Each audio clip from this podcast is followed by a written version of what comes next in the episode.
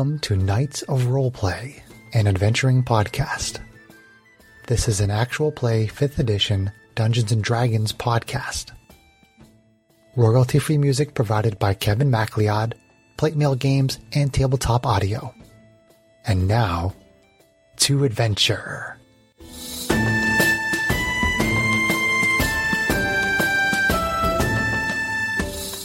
Hello and welcome. My name is Chris Buckner, and I'm the primary dungeon master for Knights of Roleplay, an adventuring podcast. This is episode number two upcoming campaign info. So let's start with the campaign setting, which is also known as the world the campaign takes place in. It's based on Spelljammer, which is from Advanced Dungeons and Dragons from 1989 and it's essentially a science fiction crossover kind of thing with Dungeons and Dragons where they have, you know, ships that fly around in space and go from planet to planet. And there's actually a fair number of rules in there, particularly about crystal spheres, which I won't get into, but I'm not actually using that. Essentially, it's going to be what you might expect from a science fiction movie mixed with D&D where people fly from uh, planet to planet on ships whereas the crystal spheres would be like its own contained universe within a sphere, and then you could go from one sphere to another. But I'm not going to use those rules. But the Spelljammer campaign setting was always one of my favorites because I very much like science fiction as well as fantasy. So the the upcoming campaign is starting on a location from the Spelljammer set called the Rock of Bral. That's spelled B R A L which is a merchant city of humans and other humanoids situated on an asteroid in wild space. That's going to be sort of the launching place for the campaign. All the players are writing into their characters' backstories that they all want to go to the Rock of Bral for some reason or another. And that's where the campaign is going to start. So I think they're all excited about that. I know that I am. This should be a fun campaign. We have a lot of different house rules for this campaign. I really enjoy using house rules in my D&D campaigns. I like to make things up that kind of add a little bit more unique, customized flavor to my campaigns, which is something that I've learned from many other DMs over the years, many other dungeon masters who are the um, people who run the game.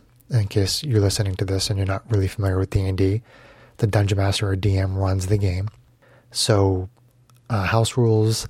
Some examples I had a campaign called Points of Light, which was one that I had run a long time ago for a different group than than the group that I have for the Knights of Roleplay.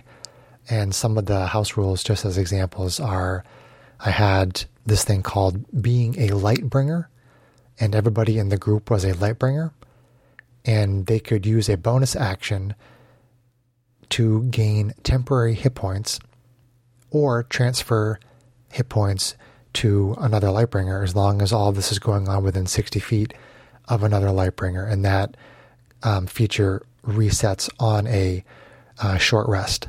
If you're unfamiliar with some of these rules, some of these terms, please listen to episode number three of this podcast, which is how to play 5e D&D, which means 5th edition Dungeons and Dragons. I'm going to have not a comprehensive um, explanation of the rules, but some explanation. So if you're new, you can listen to that, and some of what I'm saying right now will make a little more uh, sense. And I'm going to release the first three episodes all at once, so that episode should be available uh, immediately. Let's see, I was talking about house rules for Points of Light, and then there was another campaign that I had that was based on the world or the plane of existence of Innistrad which is from the Magic the Gathering game. I set the world inside of Innistrad, and there was a house rule that, depending on what province of origin that you were from, it gave you a certain color because cards in Magic have colors. So if you started in a certain province, you would be a certain color. And I said that people could be no more than two colors because there are definitely cards in Magic that are two colors, three colors, four colors, five colors. So I had new color specific feats in the game that would allow a person to be two colors. So if they were from one origin sorry, one province of origin that made them green, and they took a color specific feat that was white, like lifelink, for example, then they would be those two colors. And you could take the feat trample, which uh, made you green. So I had kind of a fun way of integrating the color system using house rules and feats and province of origin and Innistrad.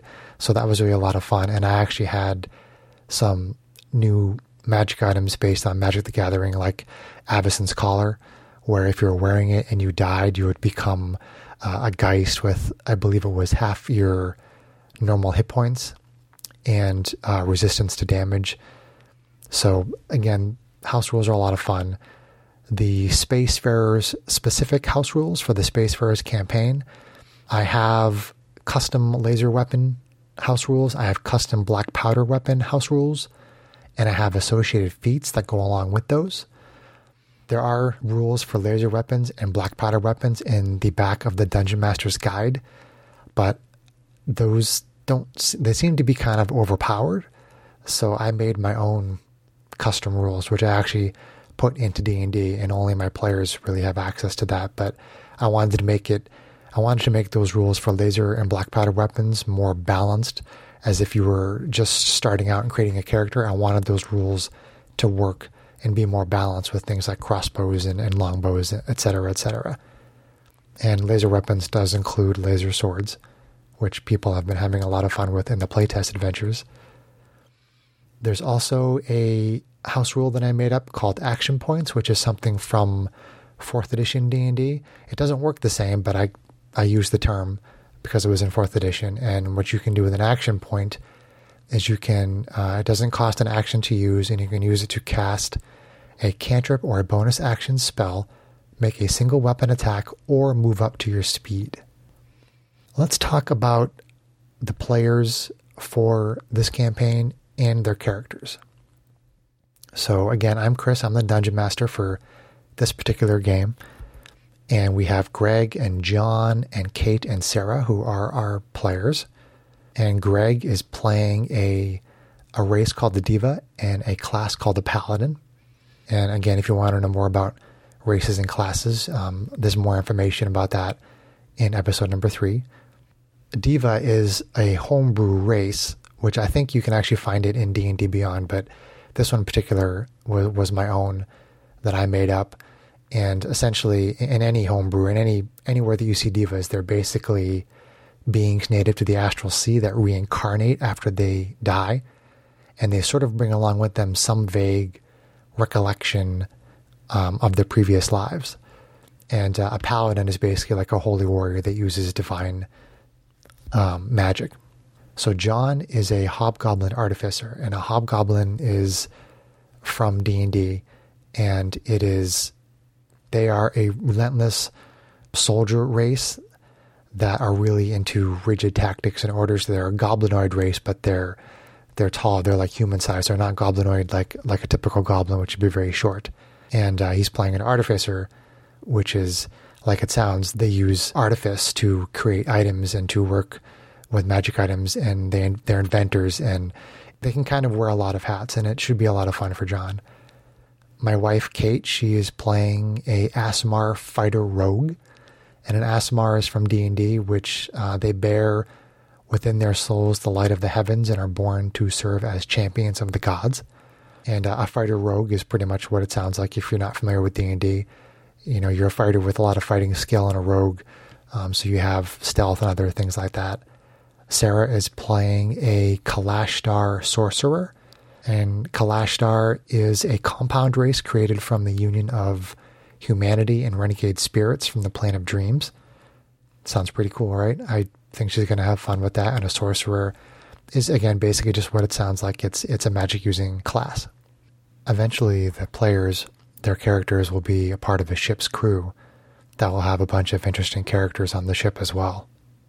So that is essentially the information about the upcoming campaign. And again, if any of the rules things that I mentioned were a little bit difficult for you to comprehend, you can listen to episode number three, which has uh, a basic overview of D&D rules.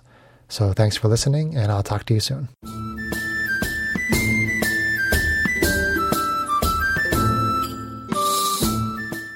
You enjoyed this podcast, please leave us a review anywhere this podcast can be found. Please tell your friends about Knights of Roleplay and spread the word through social media. We can be found on Twitter at Knights of RP and on Facebook and Instagram at Knights of Roleplay and on our website at knightsofroleplay.com. Your help and support are greatly appreciated.